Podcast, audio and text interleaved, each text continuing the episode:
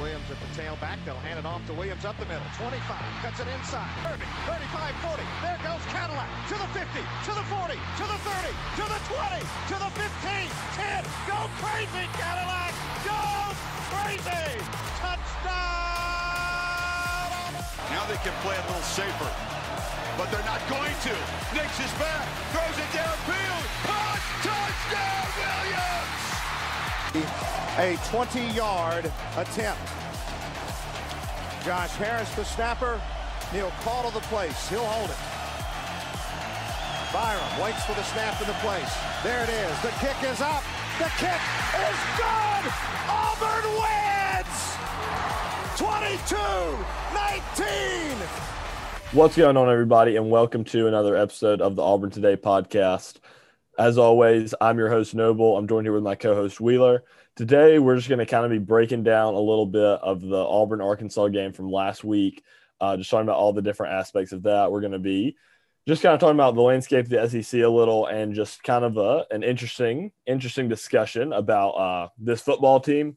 But so, Wheeler, why don't you take it away? Uh, you know, obviously, last week, Auburn had, you know, two touchdown win against Arkansas, looked arguably the best we have all season. What were your thoughts kind of going into the game? Did you expect a performance like that? Did you think we were capable of performance like that? And how do you think that'll translate into the rest of the season? You know, we we are not always the biggest Brandon Marcello fans on the show, but I will say he wrote an article this week where he was basically saying that what Auburn did against Arkansas was the first game of the Brian Harsin era that executed what Brian Harsin has been trying to execute since he got to Auburn. So, I mean, you look at it, first drive, we've been so close on our first drives of all of our big games, I feel like this season, to getting something good going. Like the scripts, Bobo has done a tremendous job scripting his his first offensive drive. It's worked every single time, and every single time it's stalled out because of a failure to execute the plays that are wide open. Um, mm-hmm. So game starts off. Obviously, Bo starts off. He hits a couple of quick outs. The receivers catch him. That opens up the running game a little bit. You establish the running game just a little bit, and then you hit a deep shot. And so it literally, what happened on the first drive against Arkansas was everything that we thought this offense could do if they would just execute the little things. And they finally were able to execute the little things. And I'm just going to say, Bo Nix has become this uh like a he's very much a hot hand quarterback. So like if your first couple drives go well, he's hitting the out route, he's hitting the slant, he maybe he hits a deep ball, he's on for the rest of the game. Like you don't have to worry about Bo. If the first two or three drives go terrible, it's going to be a bad day because yeah. like it's like once it's in his head that he's having a good day, you can't knock him off of it.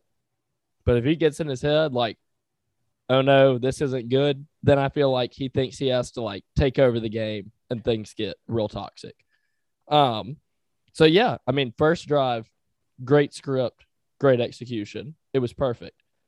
Well, obviously, a lot happened during the game, but just for our initial thoughts, looking back, last drive is exactly what Bobo and Harsin want to do on offense. They want to have I mean, it was literally a dream scenario. I think we were watching the game together, and I literally, I looked at you and I said, "This is what this team is built for." Like the entire season, they are built for this moment where they have a one touchdown lead or they're down by a touchdown. Mm-hmm. There's what like seven or eight minutes left on the clock, and you just go down the field and you bleed clock and move down the field. I mean, they went like I think 80 yards on 12 plays in six minutes. I mean, it was just, it was gorgeous. Like it was old school football. It was executed perfectly. You know, you they stayed on track. They would go first down, couple yards, second yard, get it to a third and short, have your third and short play, execute, execute, execute, and then cap it off with a touchdown. I mean, it was beautiful. It was exactly what this offense is designed to do. And that's a frustrating thing when you're sitting there at the Georgia game and you're down by 24 and you know that it's going to take you 12 minutes to score two touchdowns. Mm-hmm. But that's not, I mean, that the team is designed to have solid defense and then an offense that keeps the defense off the field, limit possessions, and make less mistakes. That's what Auburn is built to do. And right now, in the games we've lost, they've made mistakes. You know, I mean, and you can't play that style of play and make a bunch of mistakes. And that I think that's why Harsin harps on little things, not you know, do your job on every single play. Because if you do your job on every single play, you completely demoralize the other team. You grind out the defense, you make them tired, and then your defense is staying fresh, and it makes it hard for the other team to put up a bunch of points because they're not on the field at all. So, all that being said, perfect execution of the game plan. Really exciting to see that performance. Yeah, I agree. And you know, it, it definitely can keep up, can keep an opposing offense just kind of just kind of knock them off their groove, you know? Like when you're going and then you're you're sitting for 7 minutes of game time. I mean, that's like that's like 20 minutes of real time, you know? Like I mean, it, it's a lot of time to just be not playing. And so I definitely think that it's a very good aspect the Auburn offense has. And honestly, that's something we haven't seen. I like we hadn't seen in so long, but we've seen it a lot this year where we're just like, wow, like that was a perfect drive. And it's just, it's really fun to watch. I just think really like, I mean, I had my, I mean, we all had our reservations when Mike Bobo got hired. We were all like, okay, like, what's going on here? Because, you know, we, we kind of saw that it might happen if Kevin Steele was the head coach, that he was the guy they were looking at. And then they brought him in. We all had some reservations, but honestly, I think he's done a really good job.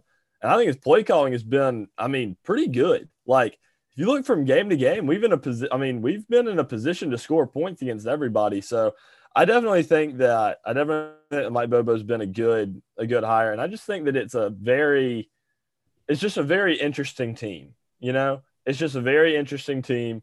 Uh, I agree with what you said about Nix, but I do think if you look at how we played against Arkansas, and you can you can chime in whenever. But if we play how we did against Arkansas, do you think we will win out? I think they're going to have to step it up just a little bit more on defense because there were a couple of controversial calls from the refs that did help Auburn win the game. Definitely. They need to clean up a little bit of the penalties. But I think for the most part, really against Alabama, I think Alabama and Ole Miss are the toughest two games left. And if they play the way that they did, honestly, though, I think if they played the game that they played against Arkansas, against Ole Miss, they're going to beat them mm-hmm. because that is like literally what Auburn does is the bane of Lane Kiffin's existence. And if yeah. they're able to impose the will of this is how the game is going to go, I mean, think about it. Lane loves to run, hurry up, go for it on fourth down. If he's going for it on fourth down, Arkansas did it several times. If the defense is able to make some stops and you make them pay, I mean, he even admits that the uh, the analytics that he uses are basically you're either going to win the game or you're going to get blown out. Like mm-hmm. when you go for it on fourth down all the time, it it's not conducive to a lot of close losses necessarily. Yeah. Um. So yeah, I mean, I I think we have a really good shot at winning all of the games, assuming everybody stays healthy. And think about this: right now, the defense is playing without two of arguably, definitely the top player, I would say. Well, maybe the second best player in Owen.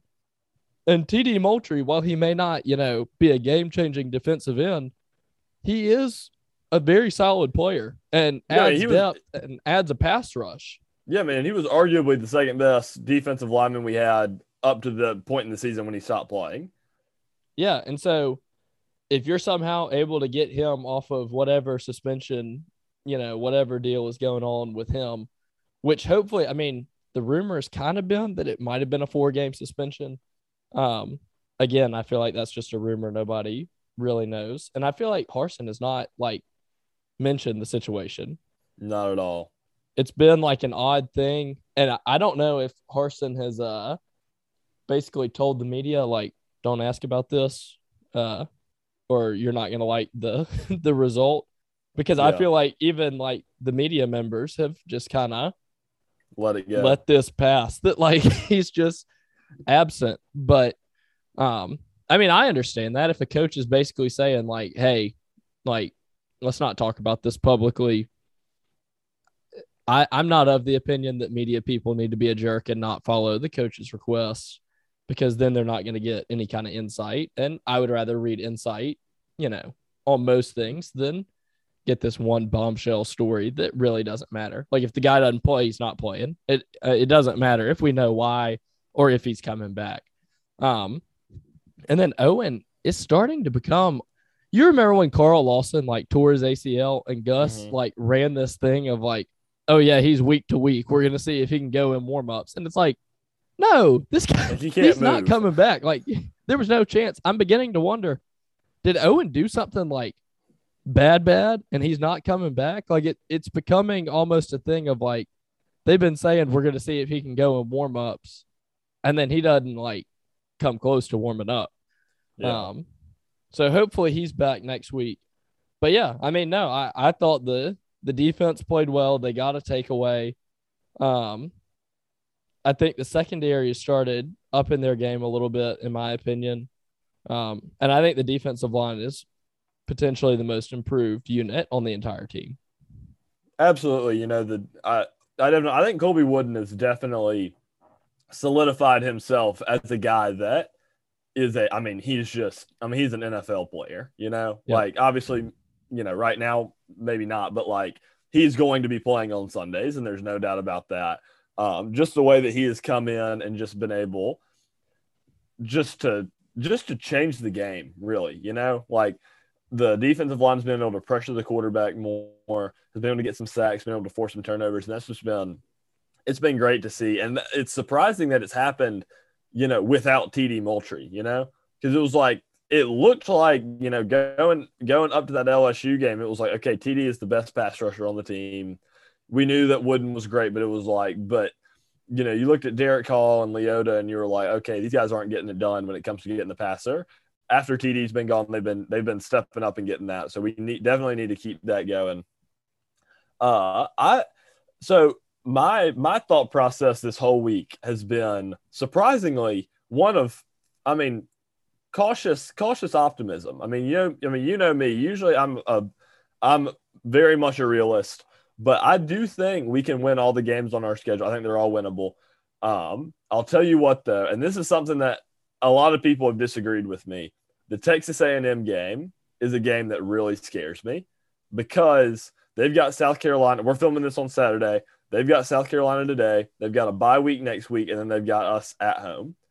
And Kyle Field is a very, I feel like it's a very inconsistent environment. When it's on, it's on, but it's not on that much. But I mean, I think you know, I mean, I think if A and M's ranked like you know 14 and they're hosting us, I think it's going to be on. I think it's going to be a real tough test, especially seeing as how we're coming off of a big game against a really good SEC opponent, and they're coming off a bye. So I, I think that that game is the one to watch. I think that if we win that game, I'm confident that we that we beat Alabama, we go to the SEC championship. So Yeah, I I, mean, that- so I think so. The thing is, Ole Miss is obviously the first game you got to win because it's the first one you're playing.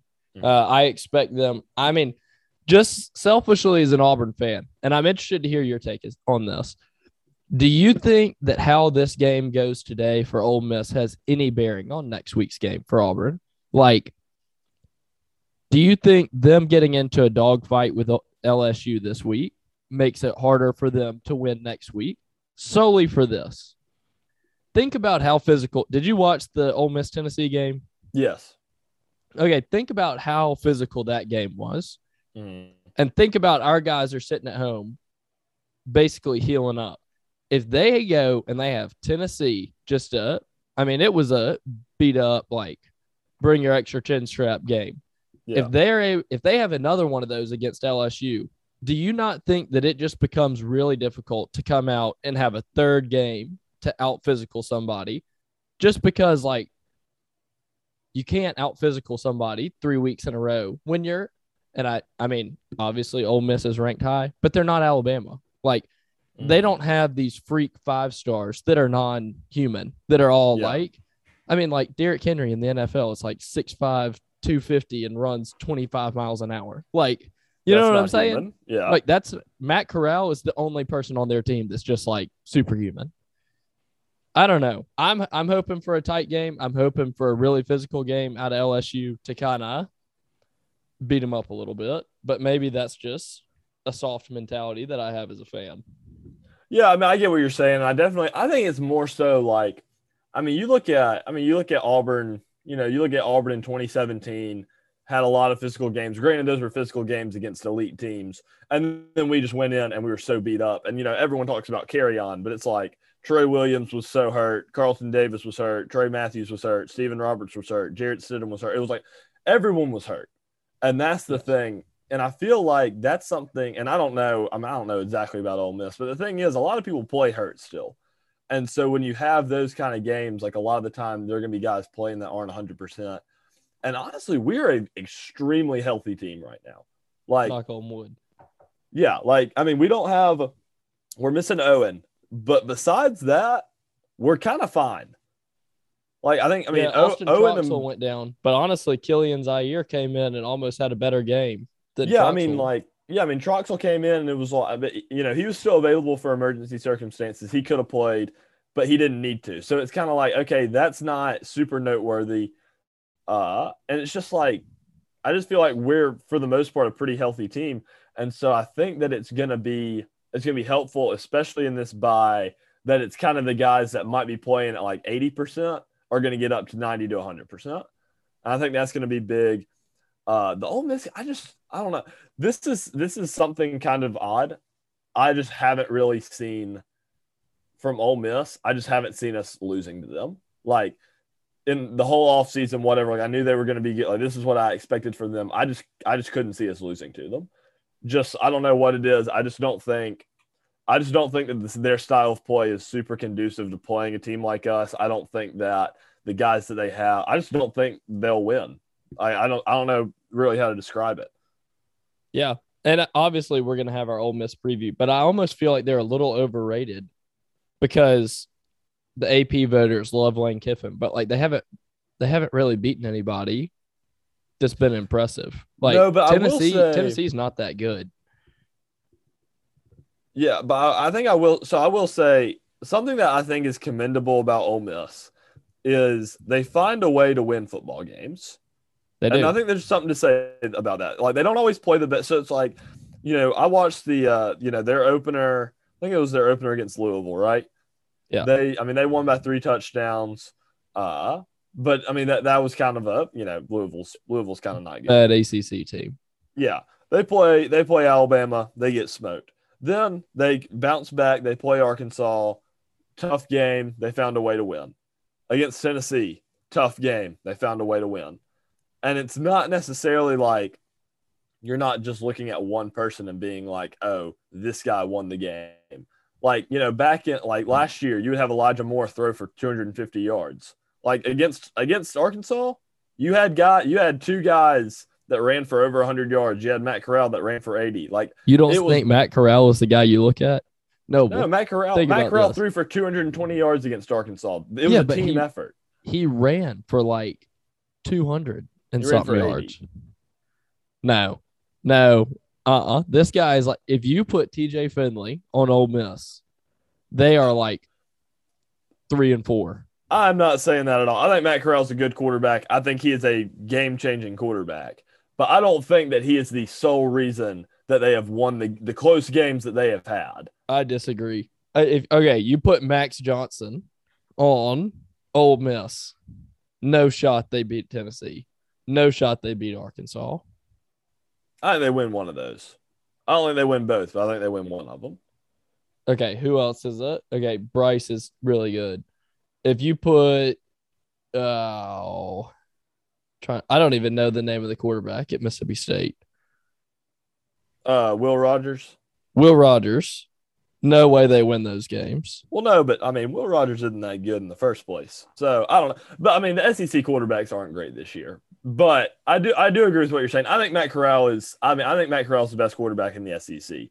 But I think that last year they were more dependent on the offense, and this year they're more dependent on playing football. Like Yes, I would actually agree playing football.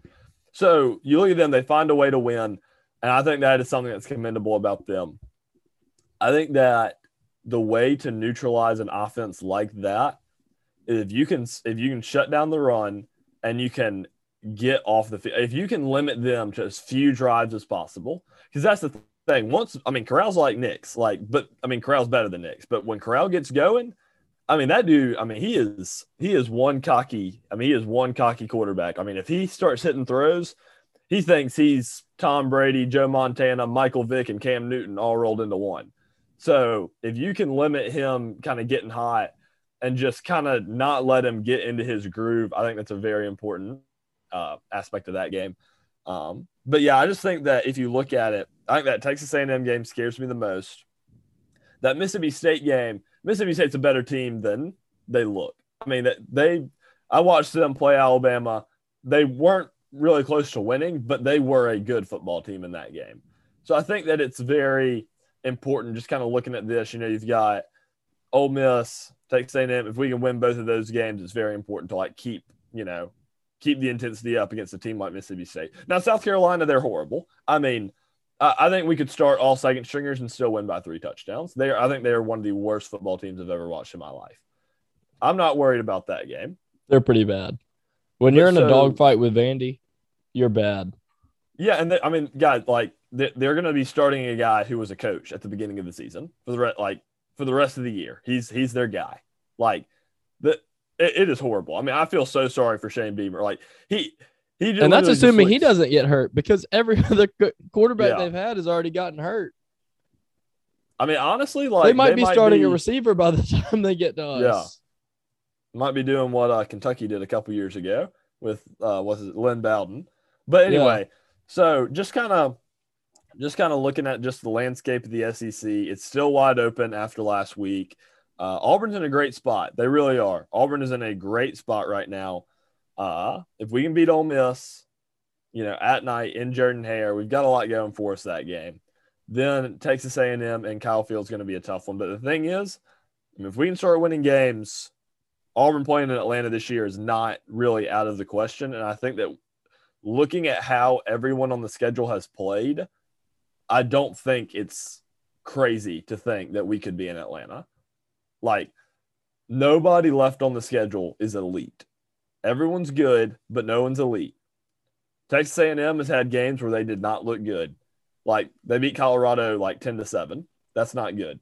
Ole Miss, honestly, Ole Miss against Tennessee, like I think if they play how they did against Tennessee and we play how we did against Arkansas, I think we win that game. Alabama, they struggled against A&M.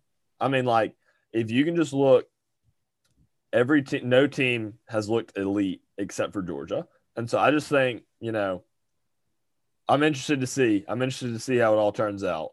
But Wheeler, right now, what are your what is your prediction for how the rest of the season will go?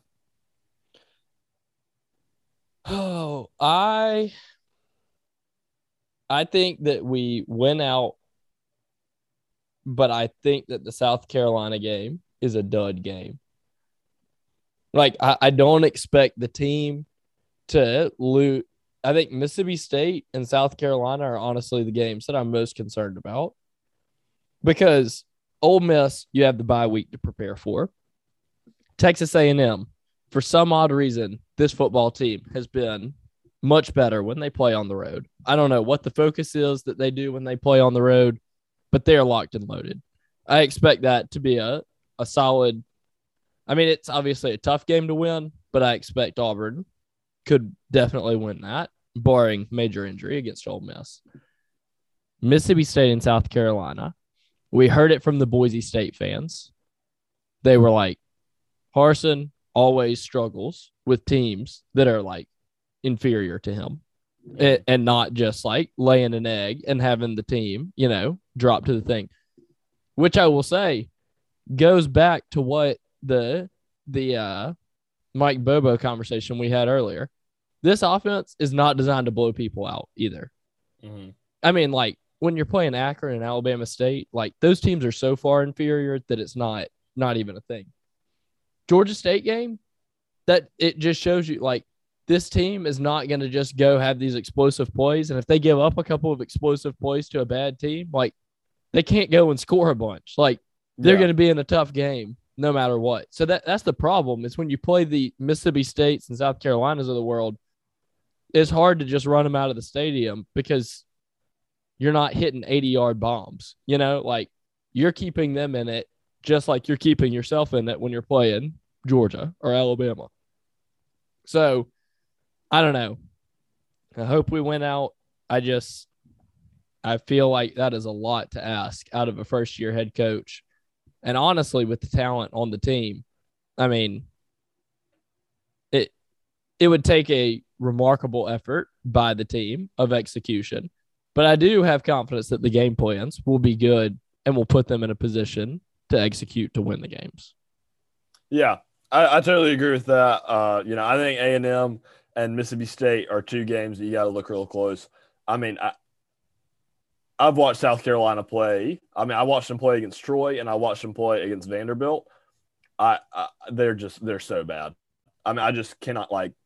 I mean, if but I, I think they're on the same level as Georgia State. That's my point. Yeah, that, that's true. And I do I do get what you're saying. You know, it, it's like and you should beat them bad. Yeah, and, and if you don't throw a bunch football. of picks and have yeah. the worst, you know, performance of your career and have to get benched for TJ Finley, you know what I'm saying? Like, yeah, I get I what you're know. saying. I get what you're saying. I per, I mean, I just, I don't know. I can't see them, them being the team to do it. Now, Mississippi State, I could maybe see Mississippi State being like, okay, and us having a scare with them. But yeah, I don't know. We'll see. Time will tell. Uh, going through, just kind of like looking through this slate of games will be an interesting thing just to kind of help with our our view of a lot of the SEC teams uh, with today's slate of games. But a question that I asked on the page uh, yesterday, it, it was if you could take one former Auburn football player, excluding Heisman winners, to put on this current team, who would you pick and why? And so for us, we're just going to kind of modify this question. You're going to pick two players. You're going to pick one player that is a superstar caliber player and one guy who's really good. I mean, you know, good in college, but didn't really pan out in the pros. So, Wheeler, who are your two selections for this this uh question? Right. So, first guy that I will do is my uh guy who was really good at Auburn who didn't pan out uh in the pros, and that would be Kenny Irons. He was a running back um, actually, ironically enough, started his career at South Carolina. Um, and when his brother David signed with Auburn, he decided to transfer um, to Auburn. When he first got to Auburn, he was uh, behind Ronnie Brown and Cadillac. Uh, so that was uh, why he didn't start playing. But let me just tell you, after he started playing, he uh, he ended up having 21 uh, 100 yards, 17 touchdowns, average 4.8 uh, yards per carry.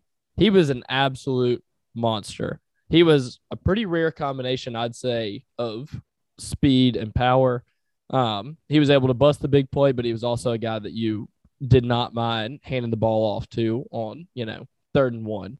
Um, I'd say he was a little bit bigger than Jarquez was, but he wasn't, and he was a little bit more shifty than Tank was. I mean, he was pretty much an in between of those two guys. Um, really impressive player.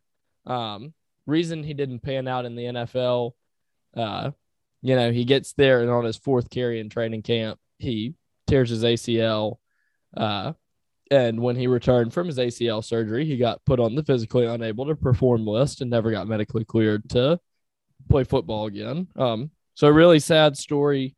Um, one that you don't hear of almost you know as much nowadays because of advances in you know surgery specifically acl surgeries um but yeah i mean really good really good auburn running back uh you want to go with your non superstar yeah so i i juggled with this one a lot um i was because i was i was mainly looking at i was looking at position groups um and i was just kind of thinking of the most glaring position group is obviously, you know, it's the wide receivers. The offensive line are the two ones that you look at the closest. So I was kind of looking between one of those. Um, but so ultimately, I think I decided on Terry Beasley. He's a guy, you know, play. I mean, he was, you know, played in 1969, 1970, 1971. Didn't do a ton in the NFL, mainly due to injuries. I mean, the dude had, I mean, probably about 30 concussions uh, in his time at Auburn. I mean, he was you know, he he had a lot of concussions, but I mean, he was just an incredible football player. I mean, like just reading his stats from 1970, he had 52 receptions, 1,051 receiving yards, and 11 touchdowns. 1971, 61 interceptions, 963 yards, and 12 touchdowns. Those are, I mean, those are great stats. Like, uh, I mean, today, those are great stats. That was 50 years ago. They didn't like, they didn't throw the ball. Like, I mean, it, it was just, it was, I mean, even his first year, he had 34 receptions, 610 yards, and six touchdowns. That's really good for an Auburn receiver. We don't have guys that catch for 600 yards very often. Like, I just think that Terry Beasley would just be a you know a great deep threat, just a very dynamic playmaker that would just add a little bit of consistency to this offense as a guy that just always had good hands and just a guy that could just really break that deep ball and just be a very consistent target at the wide receiver spot. Uh, so you know, I, I juggled between you know guys like you know Darvin Adams, Courtney Taylor, Emory Blake, Carson Bailey, all those, but I just ultimately decided on Terry Beasley just because I just, I mean, I personally think he's the best wide receiver to ever come through Auburn. And even though he didn't really pan out in the NFL because of injuries, I just think that he would be the wide receiver from Auburn's past that could help this current team the most. Yeah. Um, okay. So then I kind of picked a defensive player to come in. And uh, I know that it's kind of our position of strength right now, but I don't think you can ever have too much talent at a position group. Um, especially if we were adding them for next week with Owen Pappoe out. I went with Karlos Dansby. So he was a linebacker at Auburn from 01 to 03. Um, left early to go to the NFL. He was the third linebacker taken in the 2004 draft. And uh, I mean, the dude played in the NFL from 04 until 2017. So super solid football player, all American while he was at Auburn. Can you imagine? I mean, the defense that 04 would have had if this guy had stayed and been a linebacker with all that was already on that defense, it would have just been ridiculous. But in mm-hmm. three seasons at linebacker, he uh, had 225 tackles, seven forced fumbles, 16 pass deflected, and 10 sacks. I mean, 225 tackles That that's a good stat, but not. I mean, just ten sacks as a linebacker, like that is an absurd amount of sacks. Yeah. I mean, that's like a defensive lineman's sack record. I mean, well, not record, but you know what I'm saying. Like that sounds yeah. like a decent defensive lineman's sack. Seven forced fumbles and then 16 passes deflected. I feel like linebackers nowadays don't even try to deflect passes. Yeah. I mean, that's not a knock to them, but it's like it's almost become a thing of like if you're a linebacker, just make the tackle. Like we'll give up a, a pass to the linebacker because you're not going to be able to throw to whoever this linebacker's covering every time because we'll just go to a dime package if they're getting, you know, cooked on every play. That so to have 16 pass deflections, very impressive. Um, and then in the NFL, he obviously had a great career as well. Yeah, I mean, I I, I love the Karlos Dansby pick. I thought about him him or a guy like Takeo Spikes. Uh, ultimately, my selection was Derrick Brown. You know, doesn't need any introduction. In my opinion, you know, I think that him, Nick Fairley, and Tracy Rocker are kind of the three really interior linemen that kind of hold the crown for the best ever at Auburn. Um, I just figured that Derrick Brown would help this defense the most just because of his ability to just suck in so like – I mean, he got double teamed every play, and he was still the best defensive lineman in the country. And I just think yeah. that pairing him, if you pair him with a guy like Wooden, it's like all of a sudden, it's like our defensive line goes from like it's improving, yeah, but like it becomes probably the best in the SEC single handedly by Derrick Brown getting there. And just kind of like looking in the past, it's like, yeah, Colby's not Marlon, but Colby's a guy like Dontavius Russell was in 2018. And so I just think that if you could get a line like that with a game changer like Derrick Brown with the linebacker core that we have, I think that it'll make all of them perform a little bit better. And I just feel like Derrick Brown would be the biggest, just noticeable game changer that you could just drop in and he could make an impact. And I mean, I like, I mean, I like Tony Fair, you know, I mean, I, I think he does his job well, but I think that he does his job as a defensive tackle just to eat up blockers, whereas Derrick Brown ate up all the I mean, he ate up blockers and he made the play. So I just feel like he would be a guy that would just make our defense very difficult to game plan for. And he was just the guy that uh, that I picked. Yep. but yeah, he's so still I think doing that it in the NFL too. I mean, exactly he's still making plays from the defensive tackle position while he's double team. exactly. So yeah, I just feel like that was just kind of a fun thing just to kind of look at, and I enjoyed looking at all the all the responses to people. Um, Oh. you know, some people had what No, go ahead. Oh my bad. So it was like I mean, some people had some some real insightful ones, and you know, I think I think one person picked Malik Willis, and I was I, I was just a little dumbfounded. Um, but you know, it, it is what it is. It's a it's a fun fun thing to talk about. But you know, just kind of just to kind of recap everything. You know, Auburn played a really good game against Arkansas. Has a tough road ahead of us. You know, I I don't know. I don't know what my prediction right now would be, but I think that if we beat, I think if we beat Ole Miss on Saturday, I think it's a it's a watch out kind of moment. I agree. Do you want to do a quick uh, SEC pick 'em for Yeah, this sure. week?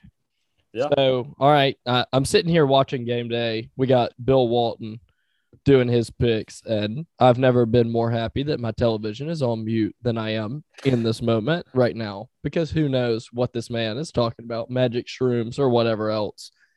Uh, so, game number one, we've got the mighty Arkansas Pine Bluff taking on the Hogs. Line is Arkansas minus 50 and a half. 50 and a half. Whoa, that is not the over under, ladies and gentlemen. That is the that is the line. Sheesh. that is insane. For this one, Um, I want you to pick the pick, pick based off the line, not not straight up because that's not even not even fun. So Arkansas said Arkansas Pine Bluff, right? Yeah. Um, Arkansas Pine Bluff is one and five, a 50 point dog at Arkansas. Let's see, their one win. Ooh, this team got beat 35 to 15 by Alabama State. Yes, they have one win. It was their first game of the season against Lane, Lane College. Just just for the people that are wondering, Lane does not have their logo on the ESPN app. I was just So- about to say I clicked on their on their name to see if I could see what their season had gone like, and they have no stats on ESPN. There's there's no stats on Lane other than the fact that they got beat by Arkansas Pine Bluff. Pine Bluff has just been getting, I mean, throttled every single week. They had Uh, one other close game against Alcorn State, but still, I think, yeah, I think Arkansas covers the 50 and a half point spread. Um, over under is 60. Uh, I don't know. I don't know if I take the over on that. It's a little tough predicting someone to score over 60 points. I don't think Arkansas Pine Bluff scores. I think Arkansas wins this one like 52, 55 to 0. Yikes. All right, moving on to our next pick. We've got the Bayou Bengals traveling to uh traveling to Oxford to take on the Ole Miss Rebel Landshark Bears. Um what you got? We'll do straight up Uh, on this one. The line is Ole Miss minus nine. Yeah. Uh, honestly, I don't.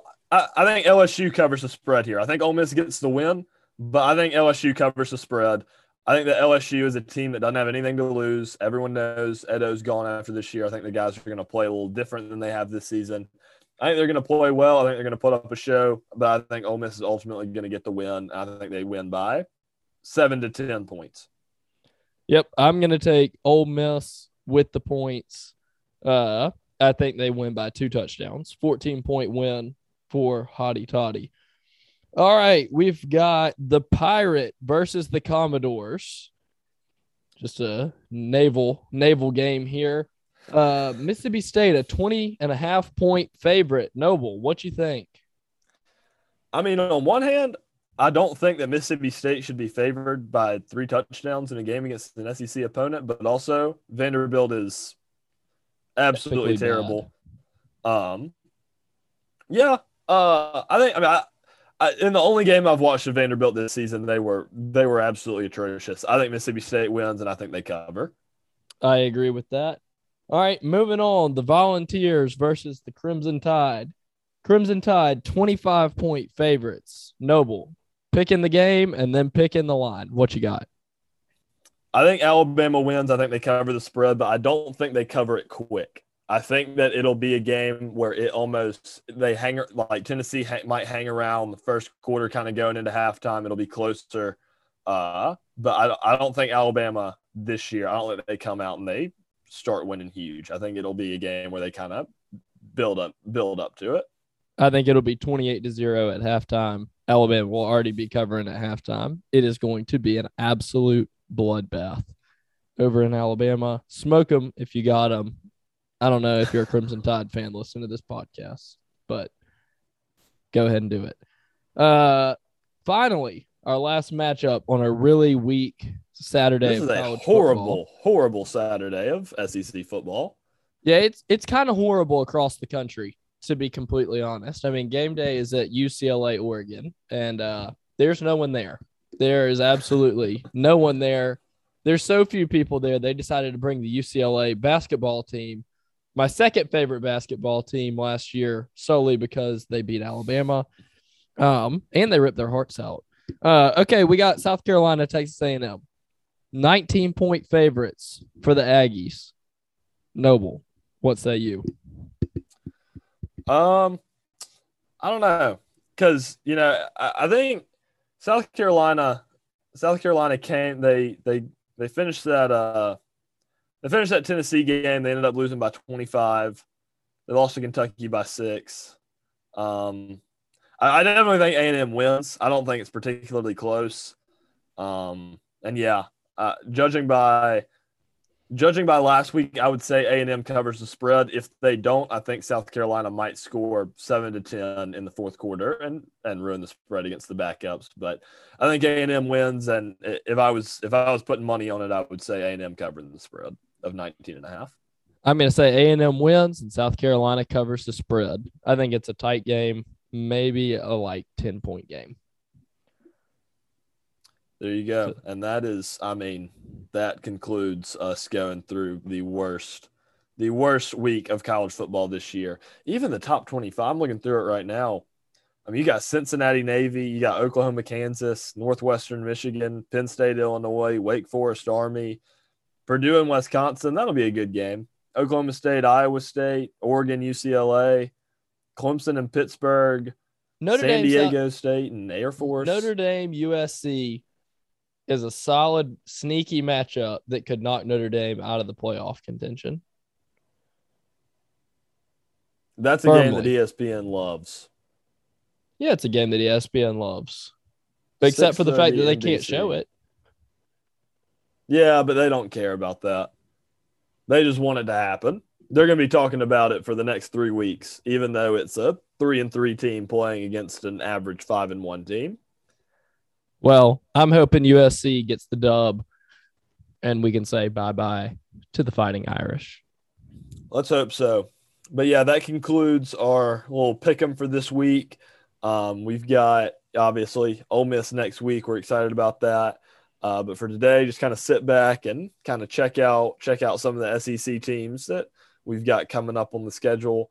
Uh, we'll have another pod next week. Just kind of, it'll be a little quicker one, just kind of breaking down Ole Miss as a whole. Uh, obviously, we won't have a game to break down in addition to that. So just be breaking down Ole Miss, and we'll we'll be ready for ready for next Saturday. And War Eagle. War Eagle.